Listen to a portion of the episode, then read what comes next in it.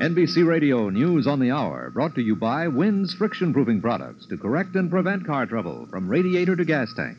Now, here is Martin Agronsky, NBC News. President Kennedy denounced critics of his foreign policy today as prone to confuse rhetoric with reality. On the second day of his Texas tour, the president used a Dallas speech to contend that those who advance seemingly swift and simple solutions to every world problem will end in endangering the nation's security. Though the president didn't mention Arizona Senator Barry Goldwater by name, there was no doubt his remarks were aimed at the man who is now regarded as the front runner for the Republican presidential nomination. Acting Commerce Secretary Franklin D. Roosevelt Jr. has testified to the Senate Banking Committee that the U.S. will have to hurry its decision on selling surplus wheat to the Soviet Union, as the Russians have now set a May 21st deadline for beginning shipments. Roosevelt argued against the proposal of South Dakota Senator Mundt to bar government sponsored credit for wheat purchases by any communist nation. He contended this restriction would bar U.S. businessmen from getting a fair chance to win a part of Russia's annual $4 billion of trade with the free world. At the United Nations in New York, the 17 member states of the presently postponed Geneva Disarmament Conference voted to resume negotiations at Geneva next January 21st. And more news after this from Wynn's Friction Proofing. Carefree driving begins with a can of Wynn's. On Friday, November 22nd, 1963, President Kennedy awoke at 7:30 a.m. He ate a light breakfast with Jackie before going out by himself to the square in front of his hotel to address a crowd of a few thousand people. Someone shouted, Where's Jackie? He pointed to the eighth floor suite and replied, Mrs. Kennedy is organizing herself, but of course she looks better than we do when she does it. The first couple, together with VP Johnson and Texas Governor Connally, then took a short flight to Dallas. At 11:55, the president's motorcade left Love Field in Dallas. 35 minutes later, history changed forever. We'll see you again in about 30 seconds. Don't go away, huh? CBS Radio Network. And this is KNX, AM and FM, Curious Radio, Los Angeles. From Kraft comes a new kind of safflower oil margarine. Light, new, miracle safflower oil margarine. Made from 100% safflower oil and lightly whipped to give you six delicious cubes per pound. Although a pound still weighs a pound, every pat of new miracle safflower oil margarine is lighter. Actually, one third lighter than regular margarine. The texture is more delicate for smoother spreading. And this light new miracle, whipped from 100% safflower oil, gives you important nutritional benefits. And calories? Same per pound as regular margarines, but 12 less per pat with light new miracle safflower oil margarine from Kraft. Kraft also brings you a new salad and cooking oil. New miracle safflower oil for your frying, baking, and salad making.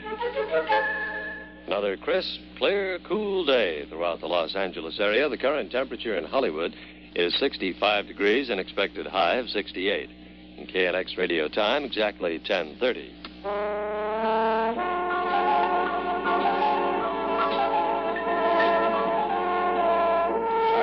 Godfrey time resumes. Johnny Parker in the orchestra, Richard Hayes and Carol Sloane in New York, and my distinguished guests here in the lovely Kenilworth Hotel in Miami Beach are the columnist Morris McLemore of the Miami News and uh, Gabriel Heater, whom I don't have to introduce to anyone. And it's so good, especially to see Gabe looking so well. I, I wish you could see how well he looks. He is tanned, and I'd like to know why Morris McLemore isn't tanned, living in the same town. Well, uh, I was out of town for three or four weeks. Ah, that'll on a trip. it. That'll do it. And then I had a little skin problem, so I didn't go out in the sun according to my doctor's orders. oh, really? No. What a shame. And uh, that seems to be clearing up now, so I'll be out. Believe me, every day. Great, great prospect for my cura there. yeah. there you are, a customer. Gee, the sun certainly has done you Sure. good, Gabe. You look like a child. Well, thank you very much, Arthur. I've been very lucky down here. feeling better than I did up north. I used to sneeze my head off up north. and um, laryngitis would come three, four times a year regularly. Yeah, it's terrible. But you know, and one thing we've got down here that's a little different. We have Hank Meyer here.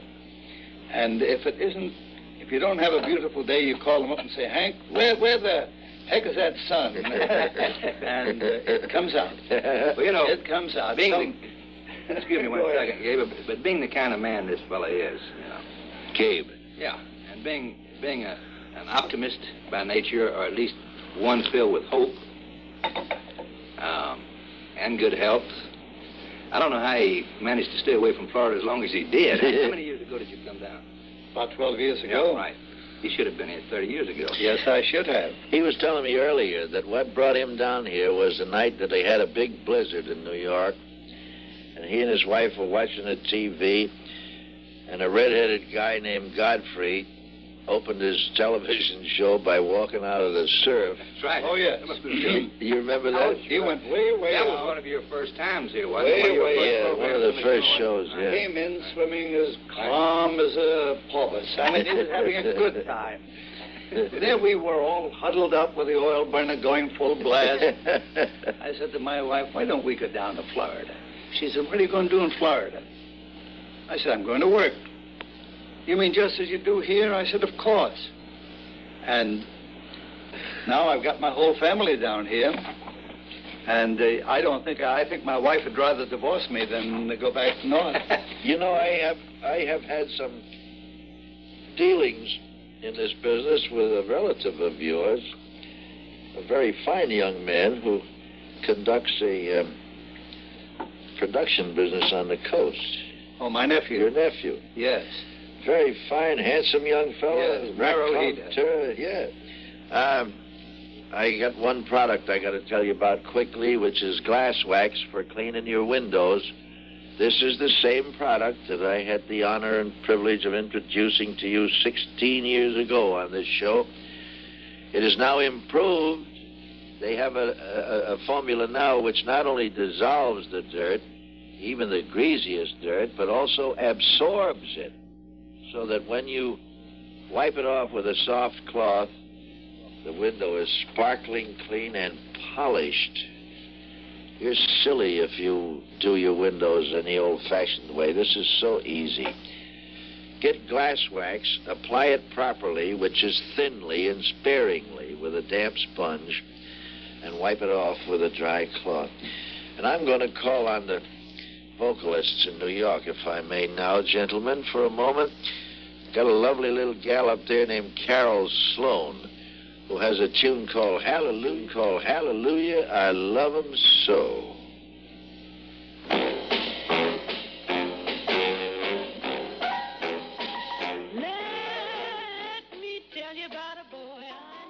This is Soundcheck audio from the collection of Gordon Skene. On the morning of Friday, November 22, 1963, Gordon was 12 years old and home from school, recovering from an operation. Out of boredom, he switched on his parents' tape recorder and tuned to KNX, CBS's affiliate in Los Angeles. On the air was Arthur Godfrey Time, talking from Miami with journalist Morris McLemore and commentator Gabriel Heater. Longtime CBS journalist and host Andy Rooney remembered Godfrey's influence. Godfrey has talked more words to more people than any person who ever lived because he was on for an hour and a half simulcast, a phrase we used to use, meaning both radio and television at the same time, for an hour and a half, five days a week. He was on an hour Wednesday night, Arthur Godfrey and his friends, which was always one of the top rated shows, either one, two, or three. And then Talent Scouts was often number one. That was half an hour Monday night. And then there was a Best of Arthur Godfrey, which was just a collection of stuff taken from edited out of the week uh, on half an hour on Saturdays. And nobody could have done it who didn't take it as easily as he did. He invented a whole style of radio, and people don't realize how important he was. And some of the people who are still popular owe their style to Godfrey. He invented Jack Paar, who's gone. He invented probably Dave Garroway. He invented Johnny Carson, in, in a sense. In the late 1930s, a redhead from New York with a slight southern drawl named Arthur Godfrey was making a name for himself, hosting an all night CBS show in Washington, D.C. on WJSV. He spent the overnight airtime playing records and chatting. Audiences were drawn to Godfrey's informal approach. In August of 1941, CBS picked up the MC for a national broadcast.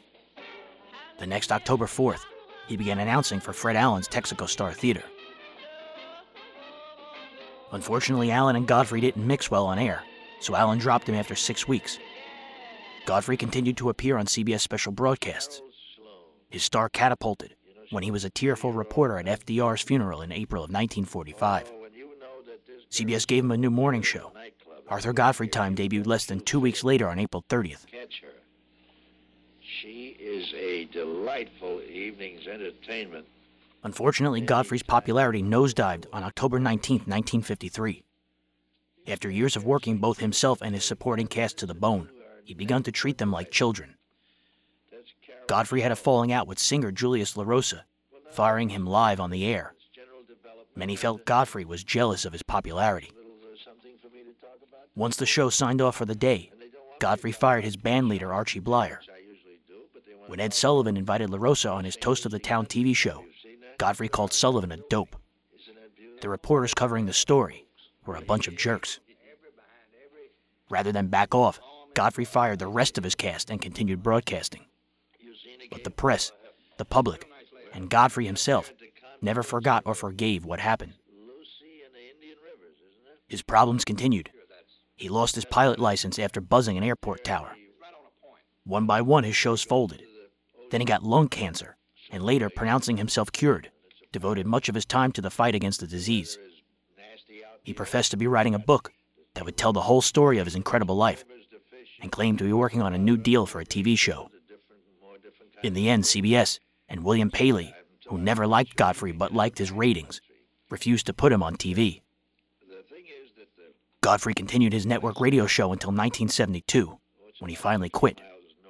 In his 70s, he still talked occasionally of coming back, but he died on March 16, 1983, in New York City. Of course, you can always buy something, but you want a vacation. I recommend this Port St. Lucie Country Club.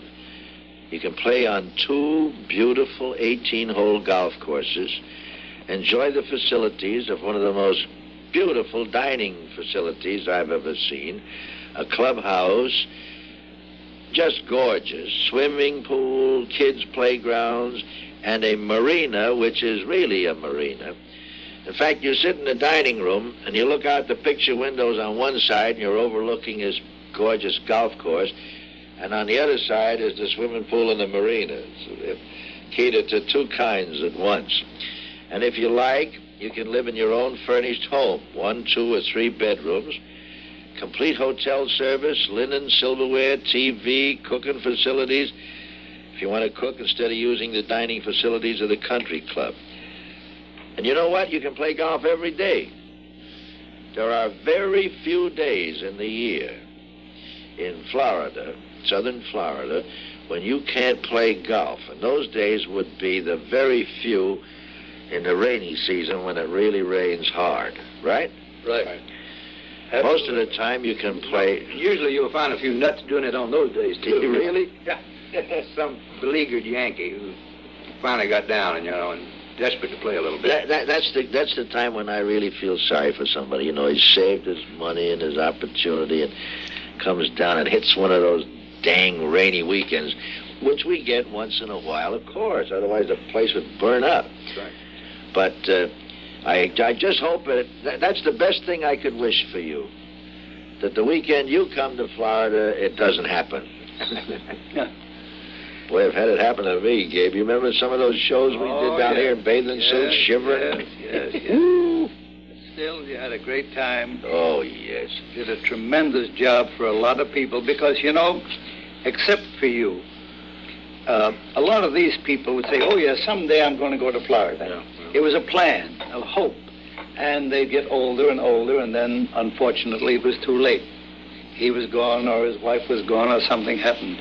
The idea of being able to get people to do something now when they can use it is, to me, one of the great things, great accomplishments if you can do it. That's... You, you've done it. Well, you know, we've had a great many promoters of note, some famous and some infamous, I guess, uh, working around Florida. But uh, I think that Arthur has. Uh, I know he's gotten more distance out of his remarks than any of the rest of them. Oh, yes. And probably uh, has had a. Here is a news alert bulletin from the KNX Radio News Bureau. President Kennedy was shot today just as his motorcade left downtown Dallas. Mrs. Kennedy jumped up and grabbed Mr. Kennedy. She cried, Oh no, the motorcade kept going. Mrs. Kennedy was in the car with the president. Repeating, President Kennedy was shot today, just as his motorcade left downtown Dallas, Texas. Further details as they are available in the KNX News Bureau. Yeah, he's got the hotel now. He's, the other day, the, the Minute Maid people gave me a beautiful watch, and thank heaven they autographed it to me and inscribed the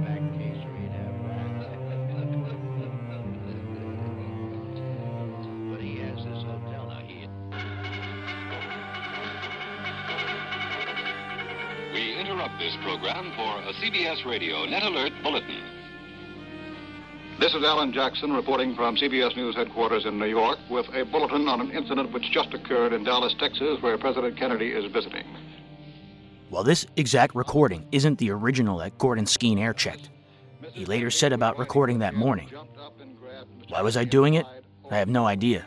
And to this day, I couldn't tell you exactly what made me pick this day and this hour to hit the record button. Suddenly, it all became very serious. According to the last report, both the president and the governor were hit by the bullets. What follows here is a living nightmare, now 60 years old, and not a moment of it is dated by time. Wife was rushed to Parkland Hospital. The governor was also taken to Parkland. Clint Hill, a Secret Service agent assigned to Mrs. Kennedy, escorted the president into the hospital, and we are awaiting further word on his condition. We will repeat these details as they have come into us here in our New York News headquarters. A would-be assassin fired at the presidential automobile in Dallas a short while ago, hitting both President Kennedy and Texas Governor John Connally. President Kennedy was cradled in his wife's arms as the car sped off to Parkland Hospital in Dallas. Both the president and Governor Connally have been taken into the hospital for emergency treatment. An Associated Press photographer, James Altgens, said he saw blood on the president's head. He said he heard two shots but thought someone was shooting fireworks until he saw the blood on the president. The photographer, Altgens, said that he saw no one with a gun at the time. These are the details we have so far on this situation. We are awaiting further information that might come in by telephone or by the Press Association wire to our news headquarters here in New York. The president, as you know, was on a three day tour of the state of Texas. He flew down yesterday and was preparing to make an appearance and a speech today in Dallas before flying on to the state capital of Austin for an appearance this evening. We will repeat the information we have of now. Both President Kennedy and Texas Governor John Connally have been wounded by an assassin's bullet. We do not know the condition of either man. Both have been taken to Parkland Hospital in Dallas, Texas. This is the latest we have at our CBS News headquarters in New York. We now resume our regularly scheduled program. Think I've ever seen. That book of hers, you know, on photography, on the f- photographing the uh, human figure, beautiful. And her sculpture is all around the house, her little art, her taste everywhere. They have one of the most beautiful homes I've ever seen. You know, you walk in there, you relax completely. Hmm. We interrupt this program for a CBS Radio Net Alert Bulletin. This is Allan Jackson reporting from CBS News headquarters in New York with more details on the incident which just occurred in Dallas a short while ago, where President Kennedy has been wounded by a would-be assassin. He and Texas Governor Connally were shot from ambush as their motorcade drove through Dallas shortly after the president arrived in the city on the second day of his tour. So far, there's no indication of how seriously either man was injured. Both were lying flat in their car as the automobile sped off to a hospital. Both men have been taken to the Parkland Hospital in Dallas for treatment. Uh, the incident occurred just east of the triple underpass facing a park in downtown Dallas. Reporters in the motorcade with the presidential party were about five car lengths behind the chief executive's car at the time. It has been difficult to tell immediately whether the First Lady and Mrs. Connally, who were riding in the same car, might have been injured. They were holding their husbands as the car rushed off to the hospital, and we are still waiting more details on just what went on there. Secret Service agents in a follow-up car quickly unlimbered their automatic rifles. They drew their pistols, but the damage had been done. One of our correspondents on the scene is now in contact with us, so let's switch now to news correspondent Dan Rather in Dallas. Dallas police have just confirmed that Texas Governor John Connally also was shot at the same time as President Kennedy, as the two men rode in the same car in a motorcade from downtown Dallas toward the Dallas Trade Mart, where President Kennedy was to have made a speech. Pandemonium broke out at the scene of the shooting as three shots emerged from somewhere in the crowd. The crowd along the route of the motorcade was four and five lines deep. At the time of the shooting, the motorcade was passing at least three buildings, more than three stories. One child, aged seven, told authorities that he saw a man lean out of the fifth floor of one of the buildings and fire the shots. Police and Secret Service agents now have that building surrounded and are going through the building in a systematic search. Still, another witness at the scene said this man was an adult, said he thought he saw a man and a woman crawling along a walkway over the motorcade route, and that this adult said it was possible that that man and woman could have fired the shots. Dallas police say they have no information on the uh, condition of either President Kennedy or Texas Governor John Connally. Several reporters who were in the motorcade said that Mr. Kennedy had blood on his head as he was taken into an ambulance and rushed to Dallas's Parkland Hospital, just a few blocks from the Trade Mart where he was to have made the speech. This is Dan Rather in Dallas, Texas. That's the latest from one of our team of correspondents with the presidential party in Dallas. We will be getting additional details from minute to minute as we continue here. The shooting took place at 1:45 Eastern Time. That was just about a little over 10 minutes ago. President Kennedy apparently was shot in the head. He fell face down in the back seat of his car, and there was blood on his head. Mrs. Kennedy, riding in the car with him, shouted, Oh no, and tried to hold up her husband's head. Riding in the same car were Governor Connally and Mrs. Connally. Governor Connally also was hit. We are not have no information on how seriously either man has been hurt. Connally remained half seated, but slumped to the left when he was shot. There was blood on his face and forehead. Both the president and the governor were rushed to Parkland Hospital near the Dallas Trade Mart, where President Kennedy was to have made a speech today. And a late word Texas Congressman Albert Thomas says he has been informed that both President Kennedy and Governor Connally are still alive after having been shot in an assassination attempt. That is the first word we have had to that effect. Congressman Thomas says he has been informed that President Kennedy and Governor Connally are both still alive after the shooting attempt a short while ago. Thomas, standing outside the corridor of the emergency room in which both the President and Connally are under treatment, said he has been told the President is still alive but is in a very critical condition. President Kennedy is in a very critical condition after the attempted assassination in Dallas, Texas, less than a quarter of an hour ago. The security police have the one building surrounded where, according to one report, the assassins may have been planning their ambush. There is one other report that a man and a woman were seen on a grassy knoll overlooking the motorcade route and that perhaps that was the ambush spot. Details are still scarce. The situation was a turmoil, as would be understandable. Uh, immediately after the shooting took place,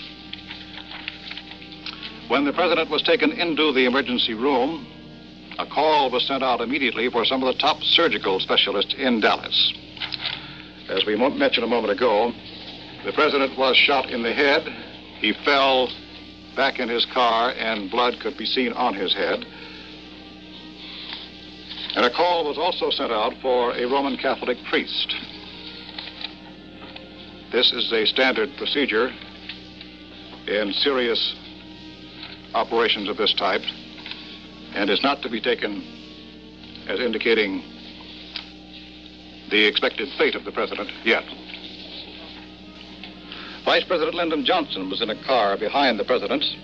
There is no immediate indication that he was hurt. As a fact, there's no indication at all of what might have happened to Johnson since only the president's car and its Secret Service follow-up car went to the hospital in the initial drive. We have a further report from another one of our correspondents in the area. Let's go now to news correspondent Nelson Benton at the hospital. A few moments ago, there was still no official word on the president's condition from authorities at Dallas Parkland Memorial Hospital. However, Senator Ralph Yarborough of Texas, who was riding three cars behind the president in the Dallas motorcade, gave reporters a description of what he saw as the president was shot and as his car followed the presidential limousine from downtown Dallas to the hospital. Senator Yarborough told newsmen that he heard three shots. He did not see where they come, came from, but he thought he heard three. He said he then saw a Secret Service man beating his fist on the president's limousine. Senator Yarborough told newsmen it was too horrible to describe, but he did tell uh, reporters that both Governor Connally and the president were gravely injured. He said that the president appeared to have been shot in the head.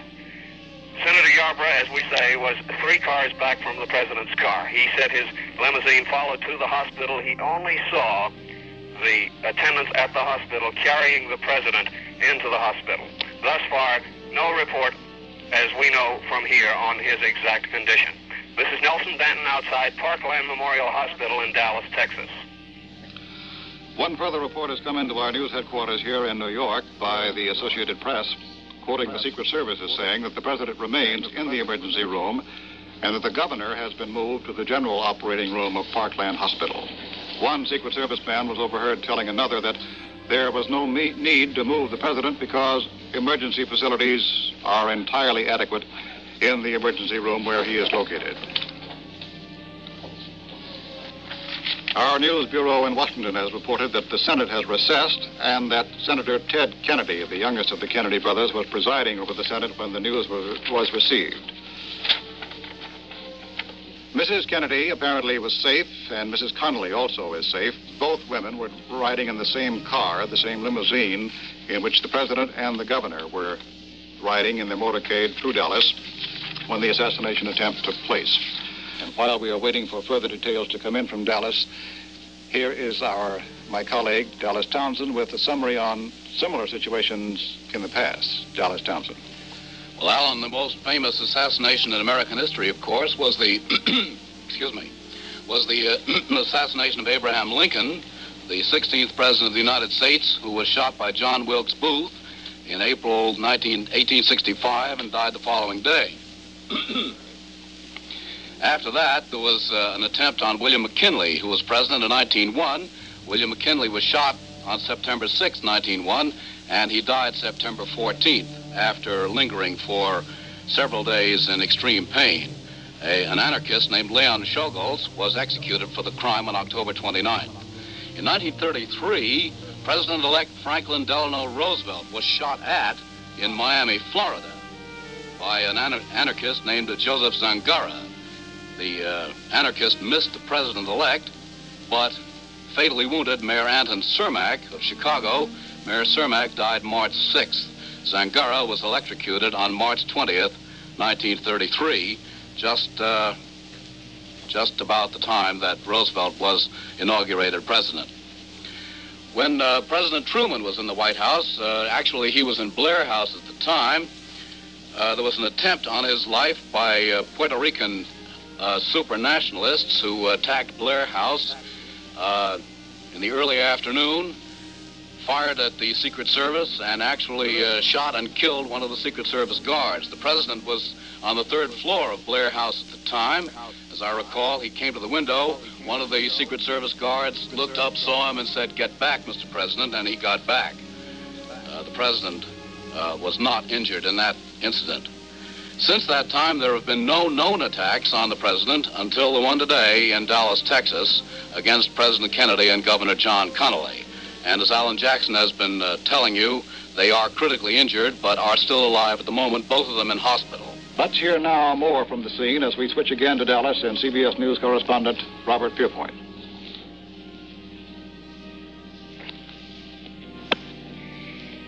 Human blood type B plus has just been rushed into the operating room where President Kennedy and Governor Connally are being worked over by doctors here at Parkland Memorial Hospital. We do not know whom the blood is for, but the situation still looks very bad. As we said a little earlier, two priests have also gone in to be with the president.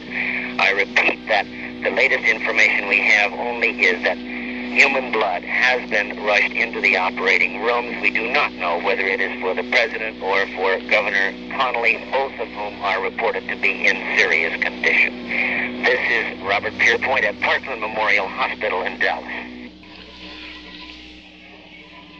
Dallas police and federal agents have completely surrounded a multi-story building which was on the motorcade route directly across the street from the scene where President John Kennedy and Texas Governor John Connally were shot a short while ago.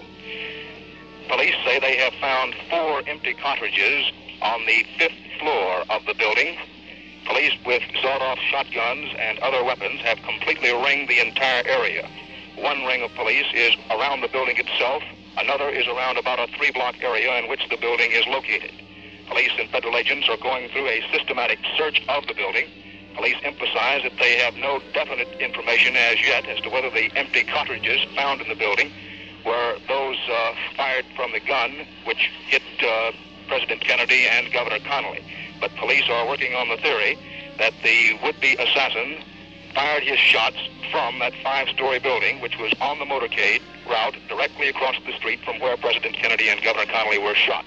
Latest word from Dallas's Parkland Hospital is that uh, condition of President Kennedy is being withheld at the moment.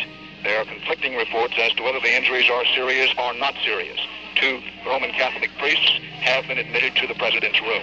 No word yet on the condition of Texas Governor John Connally. This is Dan Rather in Dallas, Texas. Here in New York, the New York Stock Exchanges have closed early for the day because of the shooting of President Kennedy. In Washington, the Senate recessed pending developments as word reached the Capitol there that the president had been shot in Dallas. The House was not in session at the time. Senator Mansfield, the Democratic leader, made the motion to recess at four minutes before two Eastern Time. Senator Wayne Morse of Oregon said just before the recess, if there ever was an hour when all Americans should pray, this is the hour. Let's go back to Dallas. Here's another report by correspondent Dan Rather.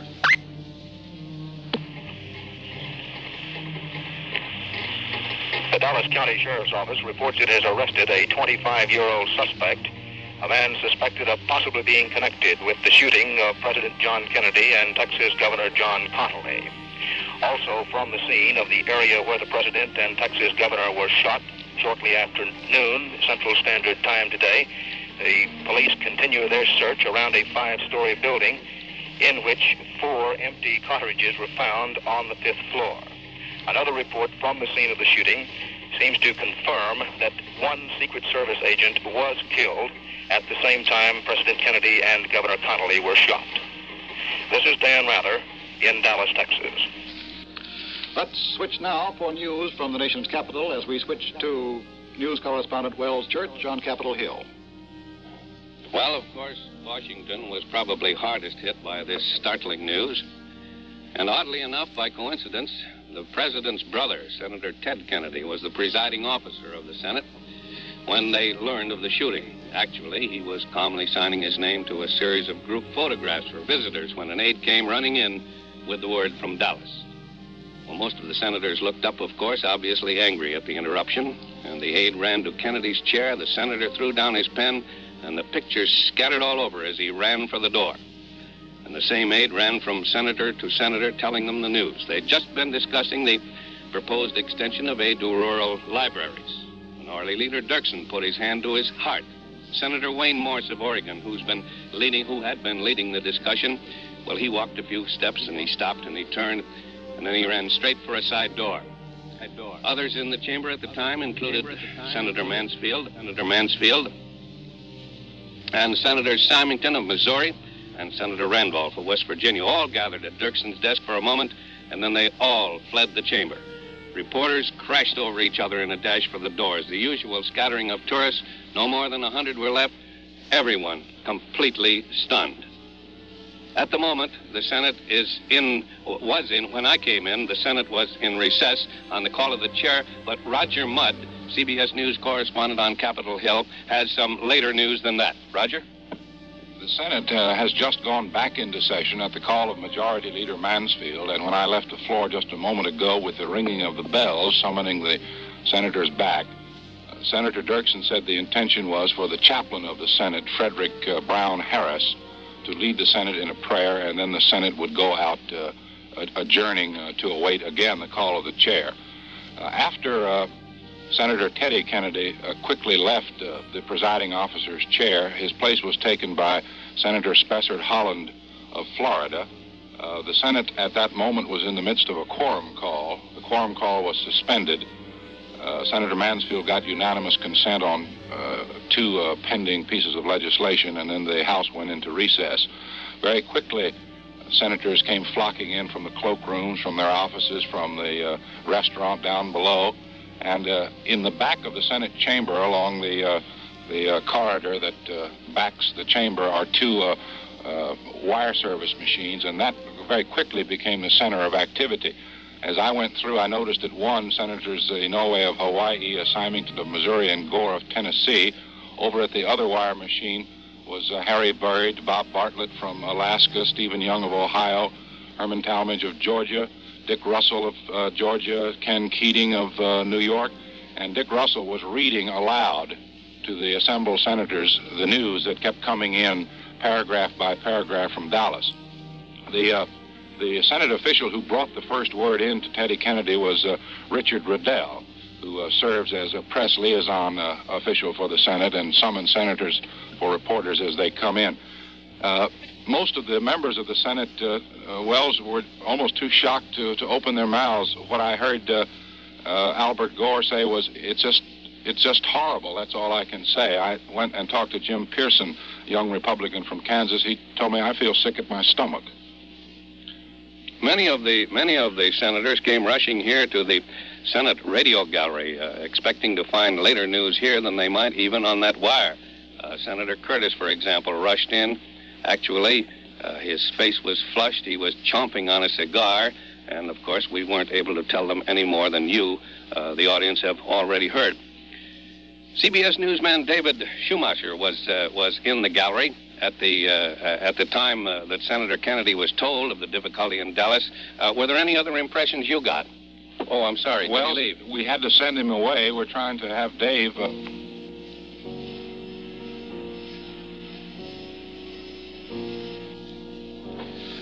Ladies and gentlemen, the President of the United States is dead. John F. Kennedy has died of the wounds received in an assassination in Dallas less than an hour ago. We repeat, it has just been announced that President Kennedy is dead.